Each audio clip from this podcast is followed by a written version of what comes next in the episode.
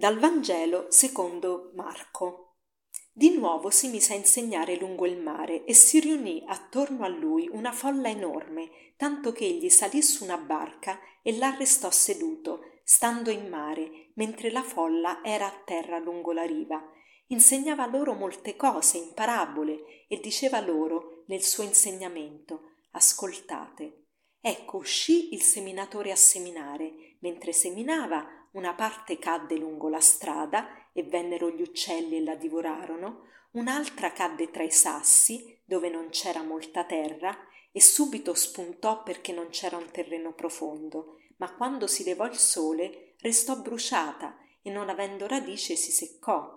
Un'altra cadde tra le spine e le spine crebbero, la soffocarono e non diede frutto, e un'altra cadde sulla terra buona, diede frutto e venne su e credde e rese ora il trenta, ora il sessanta e ora il cento per uno e diceva chi ha orecchi per intendere intenda.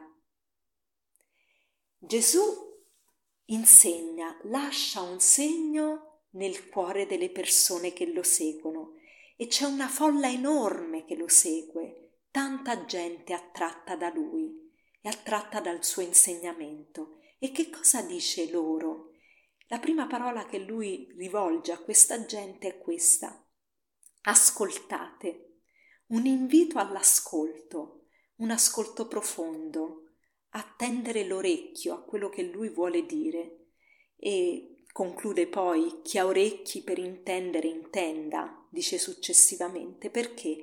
Perché non tutti, anche se ascoltano con le orecchie, possono veramente intendere L'intendere la parola di Dio è un dono di Dio ed è dato a chi ha un cuore aperto. Quindi la prima grazia che possiamo chiedere oggi al Signore è dammi un cuore aperto, un cuore pronto ad ascoltarti. E di che cosa parla Gesù? Uscì il seminatore a seminare, parla di un padre buono che semina, che semina largamente, semina ovunque, su qualunque tipo di terreno, dalla strada al, al, al terreno pieno di spine, al terreno pieno di sassi e anche alla terra buona. Nel nostro cuore ci sono tutti questi quattro tipi di terreno. C'è la strada dove non può crescere assolutamente perché non c'è la possibilità che il seme attecchisca e metta radici e ci sono solo gli uccelli che la divorano, che divorano questa parte di seme seminato. Poi c'è invece dentro di noi anche il terreno sassoso, dove c'è anche un po' di terreno, ma questo terreno non è profondo e quindi al, al primo sorgere del sole la, la pianta brucia. Poi c'è una parte di seme che cade tra le spine. Nella nostra vita ci sono tante spine che possano soffocare il seme buono della parola di Dio, tante preoccupazioni e tante mancanze di fiducia nel suo aiuto, nell'aiuto di un Dio che ci cammina vicino, che è sempre accanto a noi. E poi c'è invece una parte di seme, una parte di seme che cade nella parte buona del nostro cuore, la terra buona. Ed è questo molto sorprendente che Gesù insegni a questa gente che ha esperienza di terreni coltivati, che questo seme porta frutto, ora il 30, ora il 60 e ora il 100 per uno. Questo è inaudito, non è mai possibile per un seme solo portare 100 come frutto. Allora che cosa vuol dire tutto questo? Vuol dire che è Dio che porta un frutto sorprendente nel nostro terreno un, un frutto che è oltre misura, un frutto eccessivo, più di quanto si possa mai immaginare.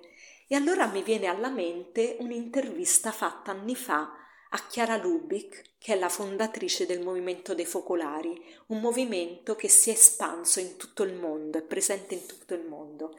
Chiara Lubick, quando ha fondato questo movimento, non sapeva neanche di fondarlo, eh, semplicemente durante i bombardamenti a Trento della Seconda Guerra Mondiale si è trovata con un gruppo di giovani donne che volevano vivere come lei il Vangelo e mm, attratti dal Vangelo hanno provato a mettere in pratica quello che il Vangelo insegnava e tanta gente ha cominciato a unirsi a loro finché questo movimento ormai veramente è presente ovunque. E allora le chiedeva la giornalista, ma com'è possibile che questo, eh, questo, suo movimento sia così esteso? Non, non la meraviglia questo? E lei con tanta semplicità ha risposto, no, perché questo frutto non viene da me, viene dal Signore, il Signore sa fare fruttificare qualunque seme. Ecco, chiediamo al Signore questa fiducia che anche noi vogliamo avere come Chiara Lubic, vogliamo essere persone di fede, una fede grande, una fede che aveva San Francesco. San Francesco nel 1200 aveva una fede così grande tanto che tanta gente anche adesso è tratta dal, dai francescani, dal francescanesimo, da, da questo spirito grande di povertà e di abbandono totale nel Signore. Chiediamo questa fede dei santi e, e sappiamo che se ci mettiamo nelle mani di Dio, anche il nostro cuore porterà frutto, sarà una buona terra che darà ora il 30, ora il 60 e ora il 100 per uno. Buona giornata a tutti.